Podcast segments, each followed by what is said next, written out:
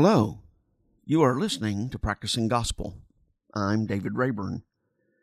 There are three words that have similar meanings and can be considered synonyms. According to Merriam Webster, to ponder means to weigh in the mind, to appraise, to think or consider, especially quietly, soberly, and deeply. To ruminate means to go over in the mind repeatedly and often casually or slowly, to chew repeatedly for an extended period, to engage in contemplation or meditation. To muse means to become absorbed in thought, to think about something carefully and thoroughly, to wonder or marvel, to enter a state of deep thought or dreamy abstraction. My guest today, Guy Sayles, is an A1 first class ponderer, ruminator, and muser.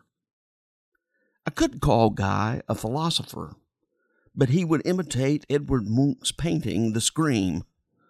If I identified him with my lot, that is, as a theologian, he'd retch, and I wouldn't blame him for that. If I said he was a sage, you'd get to hear a preacher cuss. So I will stick with these less categorical terms that have more creative definition and latitude, and, to borrow the phrase from Anne of Anne of Green Gables, that provide more scope for the imagination. A category or title Guy would, without hesitation, fully embrace is one who loves God. Indeed, all of his ponderings, ruminations, and musings are manifestations of his love of God and arise in response to God, who is and does love. Guy is a speaker, congregational consultant, professor, writer, blogger, and has most recently been pastor, one who seeks to enable congregations to encounter the God who is and does love. One of the best places to have access to Guy's ponderings, ruminations, and musings is his blog, From the Intersection, where he offers his thoughts about the intersections where life meets faith and meaning meets culture, those connecting points and crossroads of our experiences. You can read Guy's blog at fromtheintersection.org.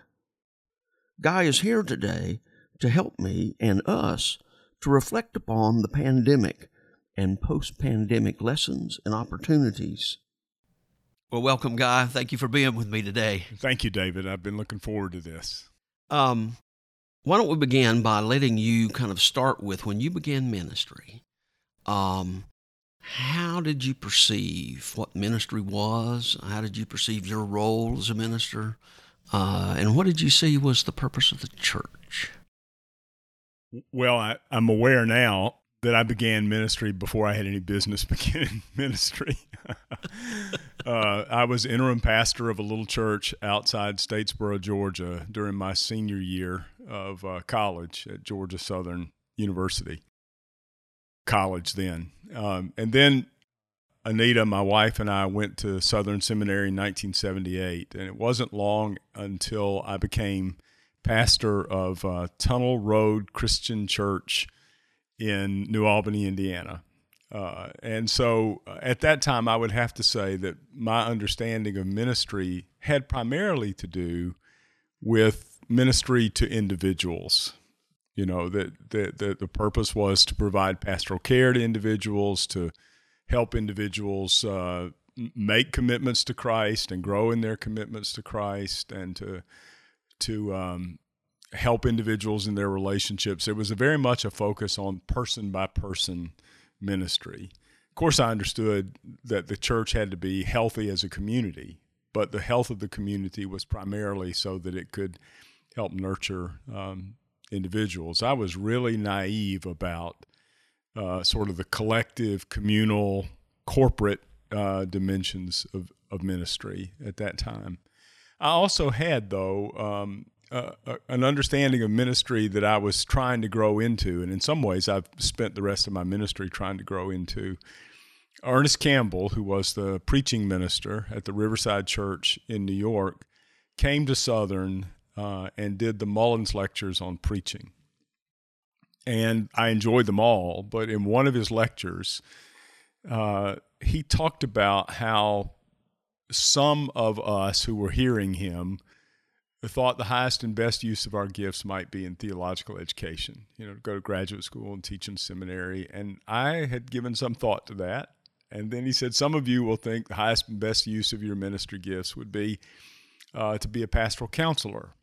And that was one of the focuses at, uh, at Southern at that time. So that had crossed my mind. He said, I'd like to invite some of you to consider being a, a pastoral theologian on the front line uh, by being a pastor.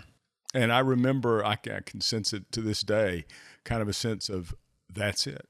That's what I should be and do, is to try to be a pastoral theologian on the front line.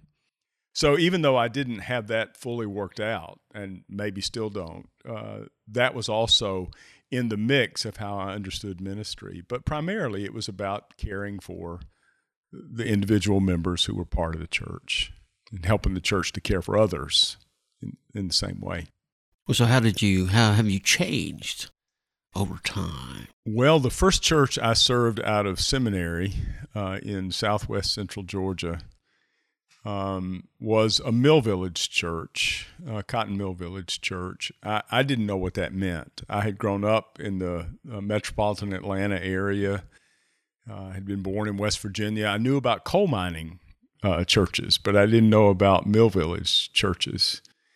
And I, I went to that uh, congregation. There were some lovely people there, some really lovely and loving people there. But I ran up against racism uh, pretty quickly. I was in the um, office of the church one day and I got a call, and the voice on the other end said, uh, Reverend Sayles, this is the Reverend Mark Mac Charles Jones. I'm the pastor of the First Baptist Church on Fannin Street here in LaGrange. And he said, That's not the First Baptist Church you know. Mm. That's the African American. He said black at that time. That's the black First Baptist Church. I'm the pastor there. I hear you're new in town. And I just wanted you to know that for years now, the Ku Klux Klan has been demonstrating in their robes on the town square in LaGrange one Saturday a month. And we've never had a white minister come and stand with us. Mm. And I just thought you should know. And I hung up the phone and excuse me, but this is what I said to myself. I said, Well, damn, now I know. Yeah. yeah. You yeah. know, so I began to go stand uh, with them. Uh, our friendship, my friendship with Mac, became controversial, and I ran into sort of more collective expressions of racism. I, I had always thought racism was just being individually unkind uh, to black people, and certainly was committed to being kind. You know, I, I had no real understanding of those systemic dimensions, and so that was the beginning of my awareness that. Um, sinfulness, if we want to put it that way, was a lot more complicated than just individual choices, individual behavior. And so that began to get me thinking about systems and collectives and communities and the influence of history in ways that I'd not really thought before. Well, what about uh, because you know along the same lines uh, for us was the uh, uh inclusion of women in ministry. That one had started a little sooner for me because my wife Anita was called to ministry as well, even though she'd grown up in a a fundamentalist church that told her she couldn't be called to ministry. She felt called to ministry and was enrolled in seminary. But I remember there was a kind of um, uh, a, the rooster crows moment for me in seminary about women in ministry. I was in a, I forget what it was called, but it was a formation for ministry group of some kind. And there were about 10 of us in that group, and one of them was a woman. Her name was Karen. And I thought of myself as enlightened and you know progressive and all of that when it came to the women's issue. And uh, there were some people in the class who who thought that it was fine for Karen to be in seminary, but didn't think she should ever serve on a church staff. And we were having a, a conversation about all of that, and and with a great deal of of unwarranted pride, I said uh, to the class, "Well, Karen, uh, you know, if if I were pastor of a church, uh, I would be honored to have you serve on my staff." And that's when the rooster crowed because I thought that's not that's not good enough. And so what I said was, "I'm sorry, Karen. What I should say is, if you were the pastor of a church." I'd be honored to serve on your church staff. Right. Yeah. Yeah. So, Yeah. but that, so I had all that to say. I had begun to shift some on that issue and certainly was committed to not being racist. I just thought it was about individual attitudes, actions, and behaviors, uh, just naive about the systems Mm. that were in play. Well, you know, one of the things that um, you and I both encountered, because we came to this area about the same time, and the impact of the decline um, of major denominations and uh, things were happening at that time. Um, how did how did how did you experience that first Asheville, and perceive the the reasons for that?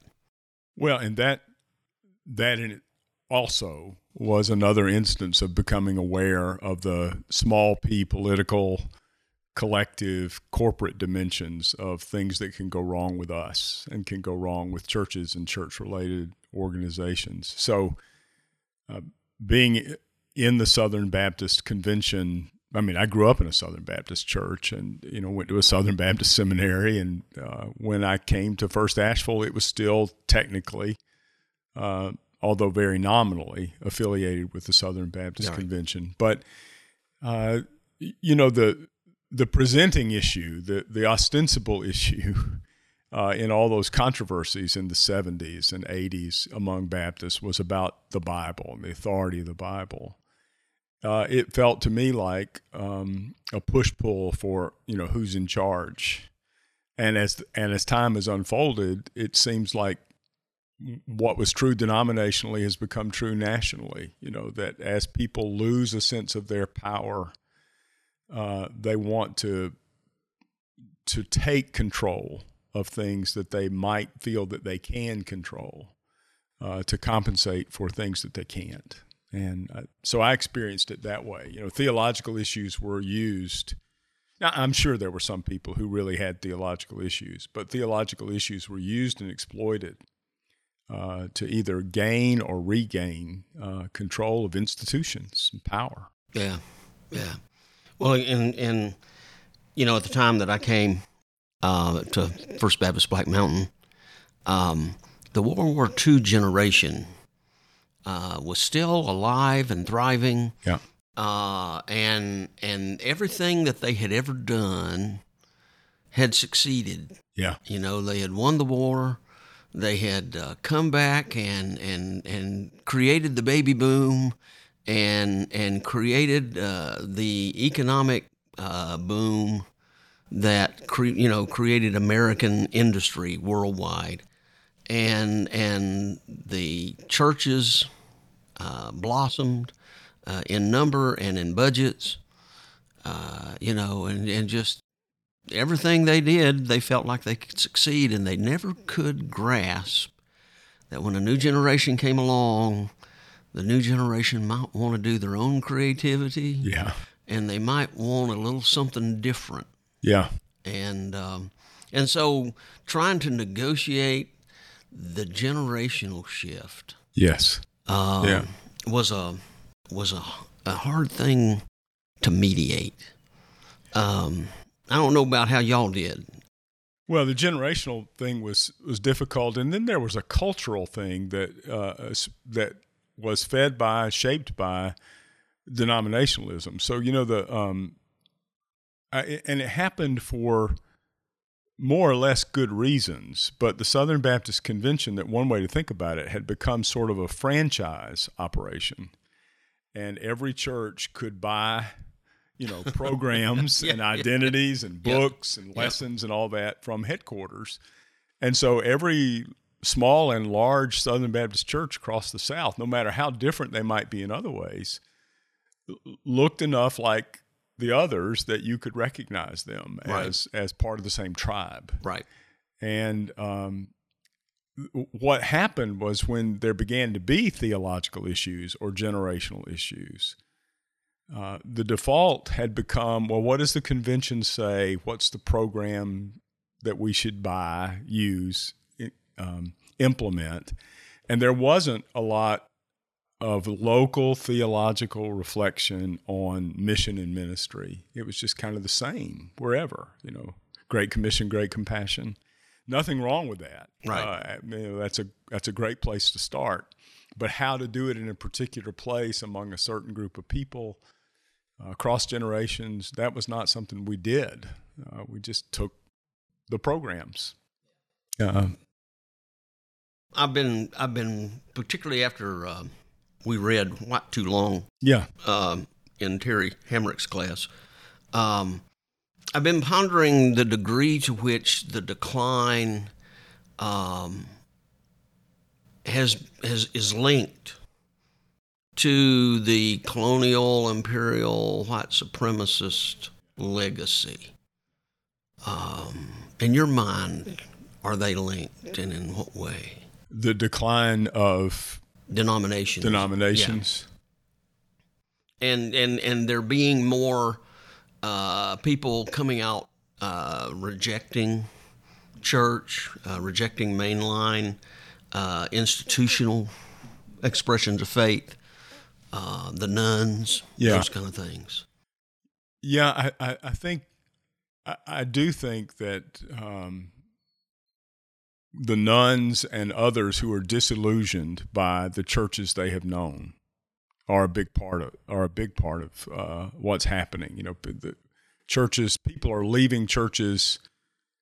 It used to be that when people left churches, they left to go to other churches, and now I see people leaving or leaving may not even be the right term, becoming inactive and not going anywhere uh, because they're either exhausted or because they're disillusioned.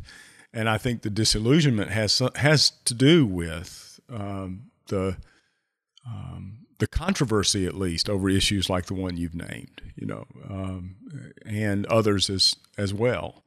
I also think that uh, that you know when uh, when we didn't get out of the way, or when our parents didn't get out of the way to let younger voices shape the church, they went and started their own. Yeah, they did.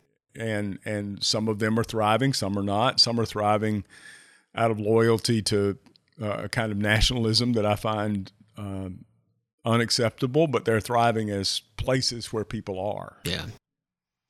Um, I remember distinctly um, going towards Swannanoa uh, for a while back when um, DVDs and VHS movies, you know, when they still had movie stores and Right. you didn't get everything off of Netflix. Um, and it was it was after Easter.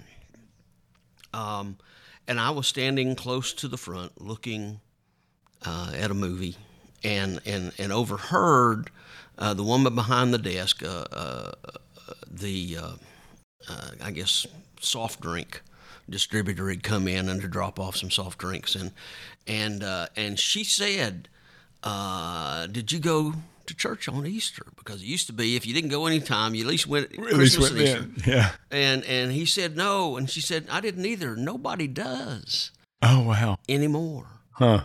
Uh, and that, that was a that was a really marked point in my mind Mm. uh, of how people were just no longer finding what they needed. And that's Swannanoa, North Carolina, a stone's throw from the Billy Graham Training Center. Right. you know. That's right. Yeah. And to say for her perception to be nobody does anymore. Yeah. That's powerful. And Yeah. we're talking several years ago. That's right. That's you know it's been at least ten, Yeah. uh, you know, or more uh, that that occurred, uh, and and so that um, that shaped how I tried to do ministry differently. Mm-hmm. from that point. Um, but like I say, the older the older generation um, just wasn't there yet. Uh, and as you said, uh, the younger generation felt like we don't have to fight with these people Mm-hmm. anymore. Yeah. We can we can go and and create our own Mm-hmm. alternative. Uh, and they did. Yeah, and I and I think that you, you know sometimes we have not not you, but sometimes people have reduced reduced that to differences in worship style and music and that sort of thing. I, I think it has as much to do with being an authentic, local, indigenous expression of the body of Christ. You know, for the people you are and the people that you seek to include, and having a uh, you know being able to communicate a sense this matters. We're not just doing programs. You know we have a passion for things that matter. And I, I think that was a hard thing for people who had been successful at programming to accept that that wasn't enough that successful programming isn't enough and that they're not successful anymore. So what was the what was the challenge or vision that you had in wanting to come to First Asheville?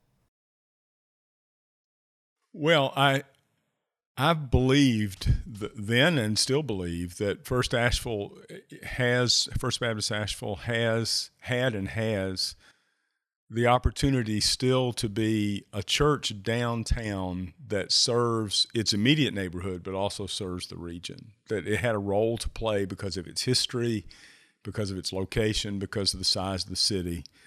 Uh, had a role to play in helping to shape um, the spiritual life of the community, and and that was that was clear to me even before I came here, based on the people I met and you know the history that I knew. But my first Sunday was uh, September 9th, 2001. And on September 11th, 2001, the staff and I were slated to go away for a staff retreat. And instead, you know, 9 11 became Right. 9 11 Right. and I, I literally did not know my way around the building yet. But by that night, we were opening the sanctuary to anybody who wanted to come and pray, and the place was packed. People were sitting in the windowsills, and that happened for three nights in a row. Mm. And of course, the main thing that that taught me was this is this this crisis that has occurred is uh, a, a source of grief and pain, and we need to be together to lament. That was the first thing. But the second thing it did for me was confirm, you know, that if in six hours, you know, this we can from the time we announce until the time we have the prayer service, this place is packed. You know, the idea is this church does have some sort of role. I had no idea what it would be. Uh, well, a little bit of an idea, but not much of an idea of what it would be. You know, it, but the church had a role to play in the community and in the region, and that's what brought me here. Uh, was that sense that this church can uh, can sort of not be exclusively because other churches do as well, but be part of a the heart and soul of uh, the region. Well, you talked about um, being a theologian on the front line. Yeah. So how did that how did that play into this? And what what what how did you try to be theologian? Well, I um, I, I tried to practice a kind of discernment, you know, a theological, intellectual, but also emotional, spiritual discernment of those places where the culture and the rule and reign of God touch each other, intersect uh, with each other, and to articulate, you know, in ways that I thought would would be helpful what I saw in the places where the culture and the kingdom, the reign of God touched each other, and invite our church, which I was clear wasn't the kingdom, but a servant of the kingdom, to invite our church to engage with the culture on behalf of the rule and reign of God. Uh, but I felt like we needed to have a, a theological understanding, not not instead of, but in addition to a sociological understanding and a, you know a cultural understanding, but a theological understanding of what might be going on, what what God might be up to uh, in those places where culture and kingdom touched each other. And that's that's been a part of what your podcast has That's been about. I'm not your podcast, my- but your blog. Your blog. Yeah. it's called it's called from the intersection for that reason.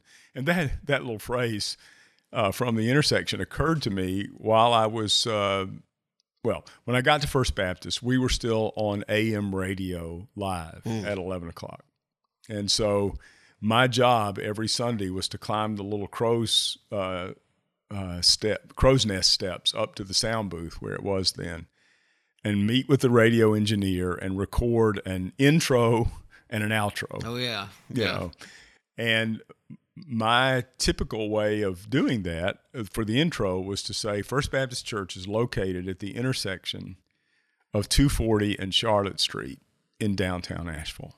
And I'd done that for about a month or so after coming here, you know, so four or five Sundays. I was also teaching the book of Ephesians on Wednesday night. And I had just been teaching the Wednesday before this particular Sunday, uh, the opening verses where Paul says, you know, to the to the saints who are in Ephesus and in Christ Jesus, you know, in their culture and in Jesus. So I'm climbing the crow's nest and kind of rehe- up to the crow's nest, rehearsing in my mind First Baptist Church located at the intersection of I 240 and Charlotte Street in downtown Asheville. It struck me, you know, that's true. And we're also at the intersection of our culture uh, and the kingdom. And that's when that crystallized for me. And that became my understanding of, of what we were about. Our mission statement eventually became at the intersection of our culture and the kingdom of God. We're a community of faith um, centered on Jesus and committed to his purposes in the world. And then it went on from there. Well, how how do you see that interaction uh, as as as you've been here? hmm Well, in a uh, yeah, in a variety of ways. I mean, that interaction takes a variety of forms, you know, because there are there are some religious groups, some Christian groups who who only come into the intersection, you know, with the equivalent of an armored personnel carrier. You know, they they come in, they they come barreling into town, shouting how bad it is, you know, at the intersection, and warning people that if they stay there, they're going to get hurt.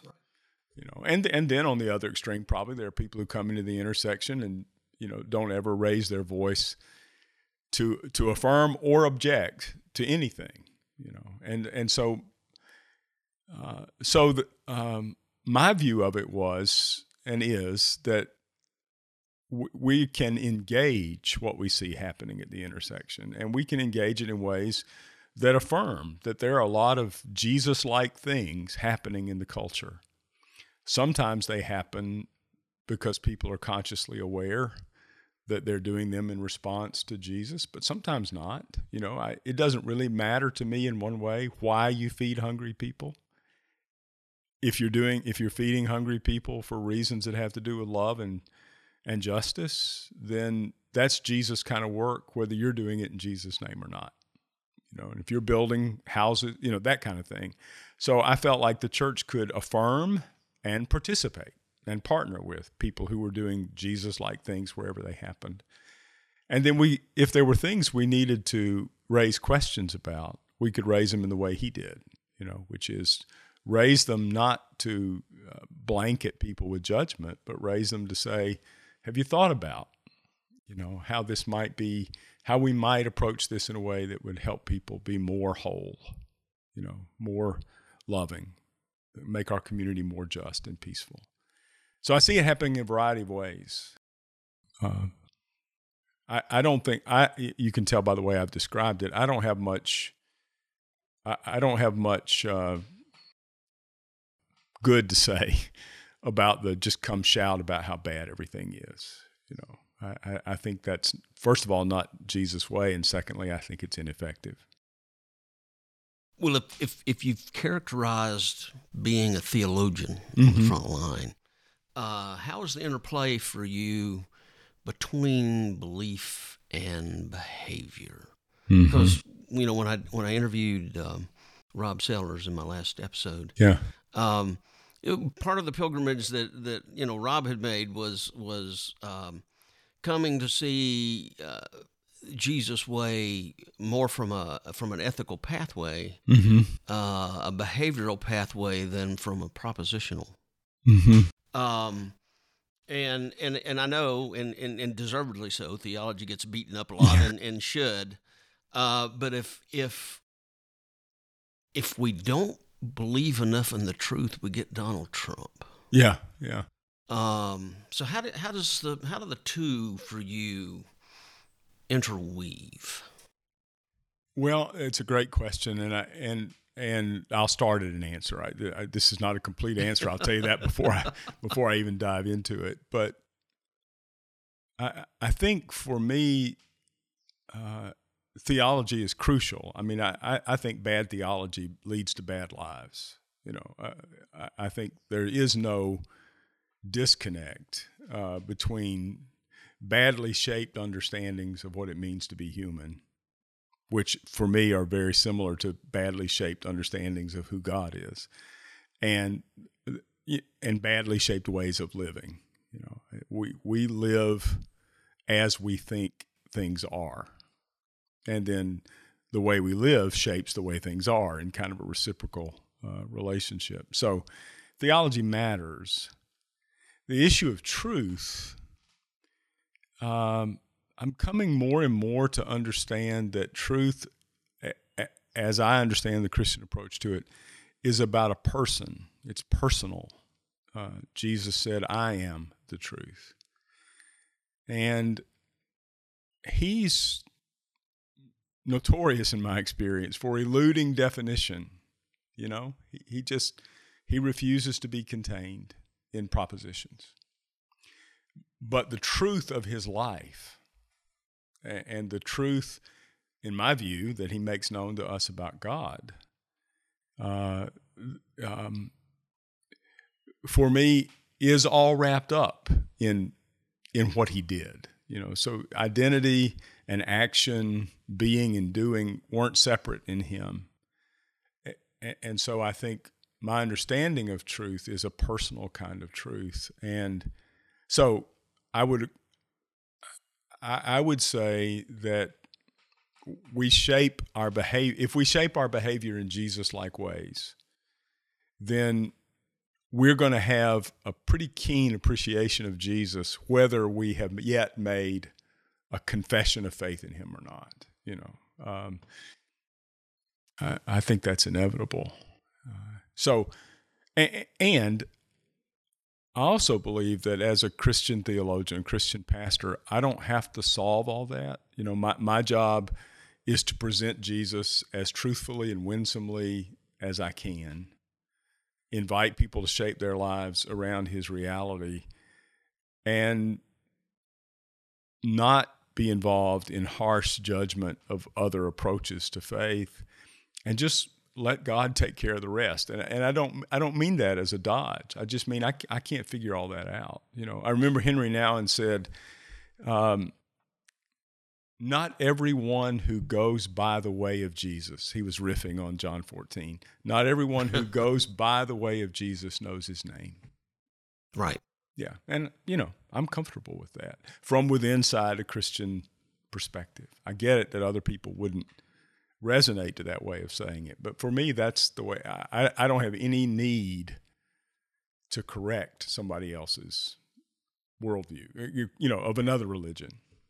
Um, but I do have a need to say, if you're Jesus, uh, if the Jesus you hold on to uh, is a Jesus who could never have spoken and lived the Sermon on the Mount, never spoken or lived, Father, forgive them, they know not what they do uh, never spoken or lived welcome you know the marginalized and the excluded then then the jesus you're connected to isn't a truthful jesus from my standpoint. So there are there are truth judgments to be made there you know. And if following him doesn't lead to fruit of the spirit and gifts of love you know then i think we've misunderstood him. That's really good. I like that description. Um so, what is the pandemic uh, exposed to us? Yeah, so much, I think, and uh, I, it's a it's a long list. Um, but even before the pandemic, I, I thought that I, I, I thought that American culture, and I should say American cultures, because there's way more than one U.S. American culture. But I think across those cultures, uh, even before the pandemic, I was seeing, you know, the insidious effects of uh, kind of exaggerated individualism and um, and uh, violence, you know, verbal and otherwise. Um, consumerism, you know, th- those kinds of things were rampantly uh, in play and having corrosive effects on individuals, communities, and churches. And I, I think the pandemic uh, has has simply heightened, intensified, and made unavoidable the ideas that we cannot live uh, on our own and alone. Mm-hmm. We are interdependent like it or not, we are interdependent. My health depends on yours. Um, uh, you know, if if if I can't get food at the grocery store, you can't either. Right. you know, uh, we depend on people whose names we don't know to grow and harvest and package and truck and deliver and sell us food. You know, we're we're interdependent. So I, I, I think the individualism of our culture has been shown to be more of a problem. The excessive individualism, the exaggerated individualism, has been shown to be more of a problem. And, you know, Americans were already lonely. You know, this was something that was written about a lot before the pandemic. We were already lonely people. Right, right. Uh, the isolation we experienced during the pandemic intensified our awareness of loneliness. And loneliness is the emotional component to the individualism that that we think. You know, e- people have either wanted to be left alone or feared that they've been left alone. And in either case, um, the pandemic has shown that we can't live that. We cannot live that way. We have to live in ways that are interdependent uh, with each other. Um, I, I, think the pandemic ha- has has shown us. It's been an apocalyptic kind of thing you know. It it has made known. It has revealed p- pulled back the curtain on these disparities in healthcare uh, that we experience on uh, systemic racism or white body supremacy whatever however you want to d- describe it.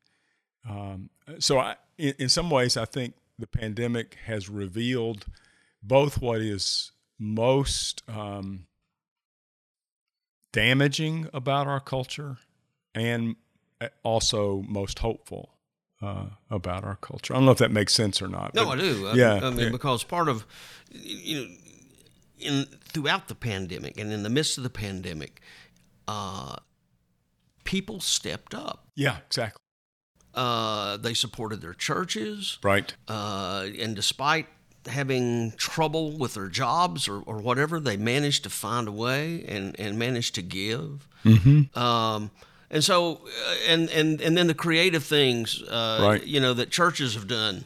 Right. Uh, somehow to create community through zoom you know? Right right. Um, and and and things like that uh, has shown as you said a, a, kind of a hopeful dimension mm-hmm. right. uh, that going into this i was concerned about. Yeah yeah me and, and you know the fact that the scientific community was able to research and develop these vaccines despite a lack of support and cooperation in many sectors. That's incredible. Yeah. You know, we're, yeah. what, it's 15, 16 months post that day in March of 20 when we had to start quarantining. Right. And, and, you know, here we are with these vaccines available. People aren't, aren't taking them in the numbers I would like, but, but are available. You know, that's a, that's a remarkable thing. Yes, it is. Uh, it's a remarkable thing. Um, and I think for churches, the pandemic provides an opportunity. I'm I'm really I'm not exactly sure we're going to take it, but it provides an opportunity to step back and ask ourselves what is most essential about being a Christian community uh, in our time and place, uh, because you know for all these months we unlearned many of the habits of participation that we had. Right and you know the old Winston Churchill thing that I'm paraphrasing about you know you dare not waste a good crisis. Yeah. you know this crisis has interrupted the flow of normal habitual church life. And this could be an opportunity even as we're regathering to say let's let's hold our regathering lightly and be sure we stop to ask you know what have we lost? What have we gained and, and most significantly, I think, what are we learning about what it means to be human, what it means to be church uh, now?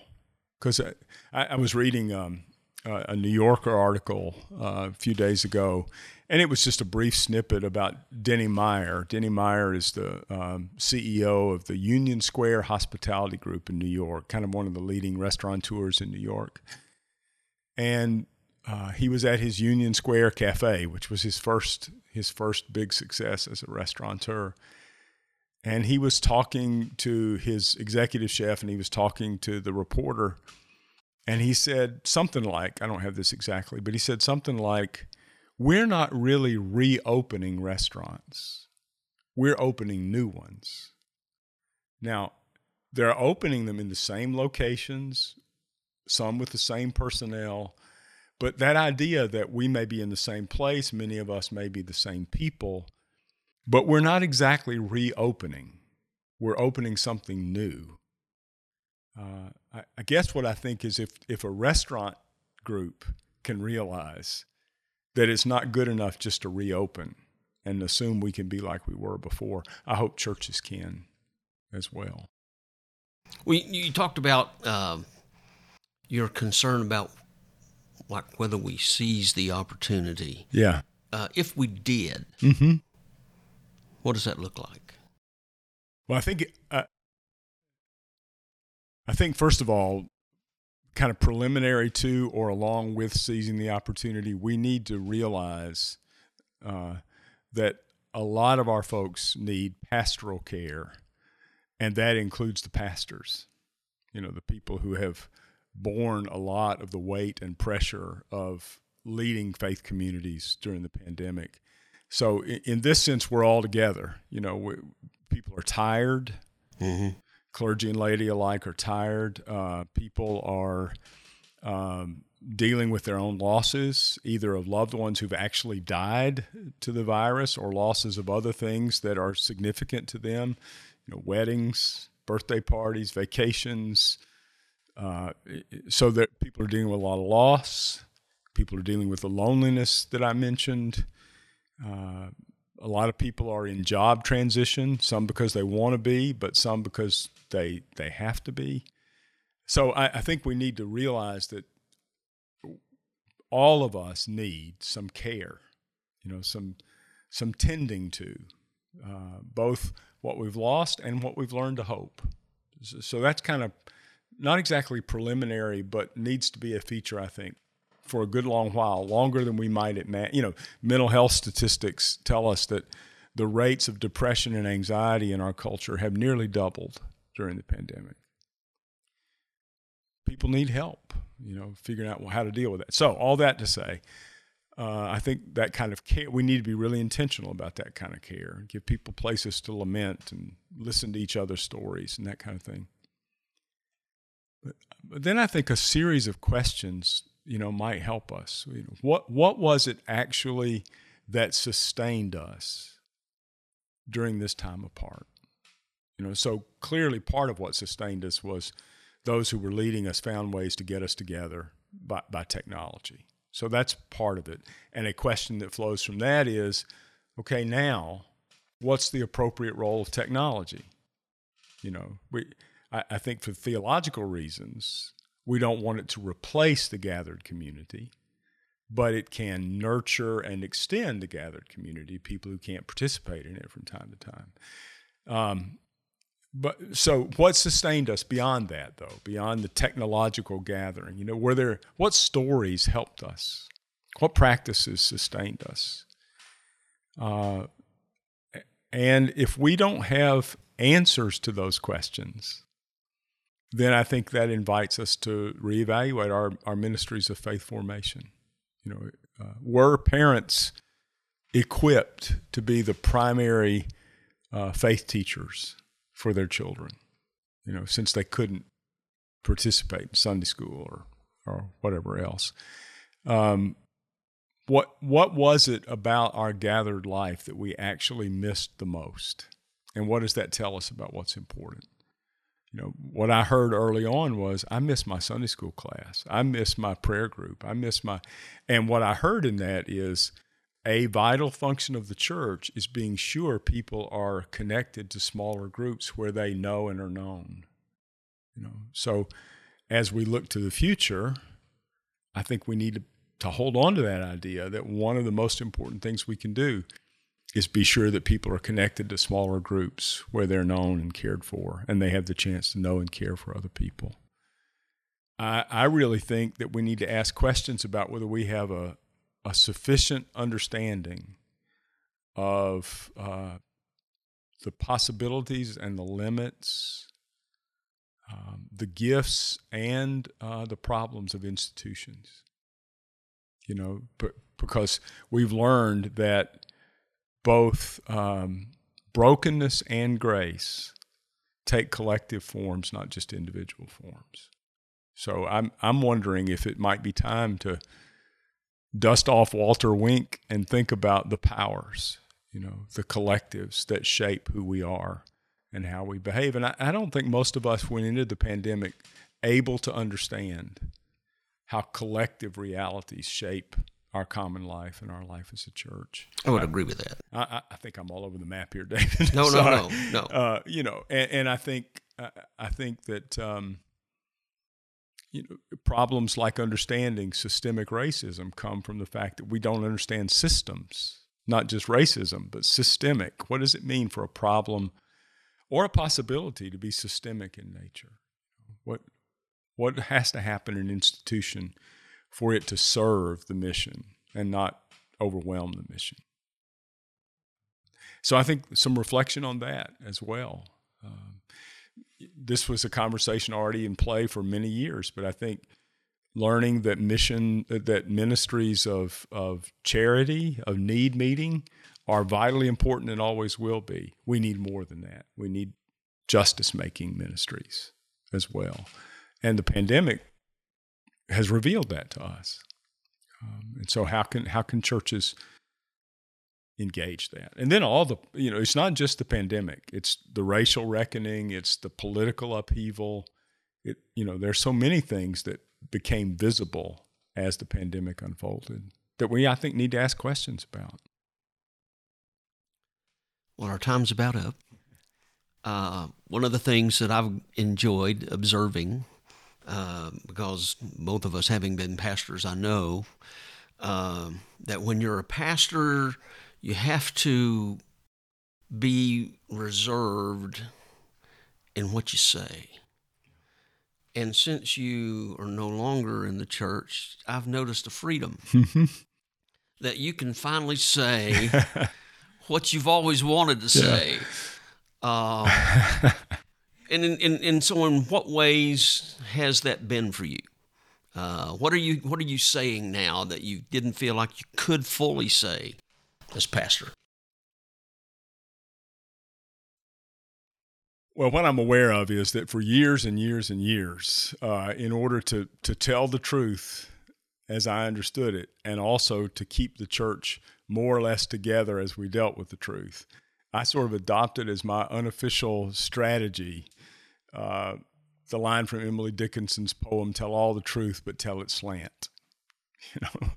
Uh, and so I, I think the biggest change for me is I don't feel the need to slant uh, because I'm not trying to hold a group together. And, and I'm, and by the way, I think part of my our service to the church now is to be a voice that doesn't have to do that because people who lead inevitably end up having to worry about pacing and timing and how far can you stretch at one time, how far can you not. You know, I think that's that's part of the responsibility of a pastor is not to acquiesce to the way things are, but not to blow up the way things are either. You know, so I get that. I'm not being critical of people who are still in that role. It's a hard, hard role. I, th- I think I am being more direct about the systemic nature of uh, the problems we face. That that it, that it's not that things like toxic masculinity are are, are true and misshape uh, men, you know, and that the inordinate expectations we have of uh, uh, of women to be, you know, conform to a certain image, misshape uh, the w- women. Um, and you know the systemic nature of racism. You know, it's the the whole idea the whole idea that I have come to accept with grief that um, many times things that are not right are not right not because uh, the systems aren't working, but they're not right because the systems are working precisely as they were designed to work. And and I feel freer to call that out than I used to. Yeah. Well, God, thank you. Thank you, David. Your good. wisdom is always appreciated and and needed uh, by so many of us, and I'm grateful. Thank you. I am too. Appreciate you, it. You are listening to Practicing Gospel. I'm David Rayburn. The music for this episode comes from a clip of a song called Father Let Your Kingdom Come that is on the Porter's Gate Worship Project Work Songs album and used by permission by the Porter's Gate Work Project. You can purchase the album and learn more about the worship project by going to the website theportersgate.com. This show has as its purpose enabling you to hear the voices of the Christian left and about the issues and concerns that are of interest to the Christian left. Practicing Gospel Inc. is a nonprofit organization. If you like what you've heard, go to my website at practicing-gospel.blubrry.net to subscribe and hopefully to donate. Your participation will help me continue this effort. Thank you for listening and for your support. Blessings. Speak the words from my mouth.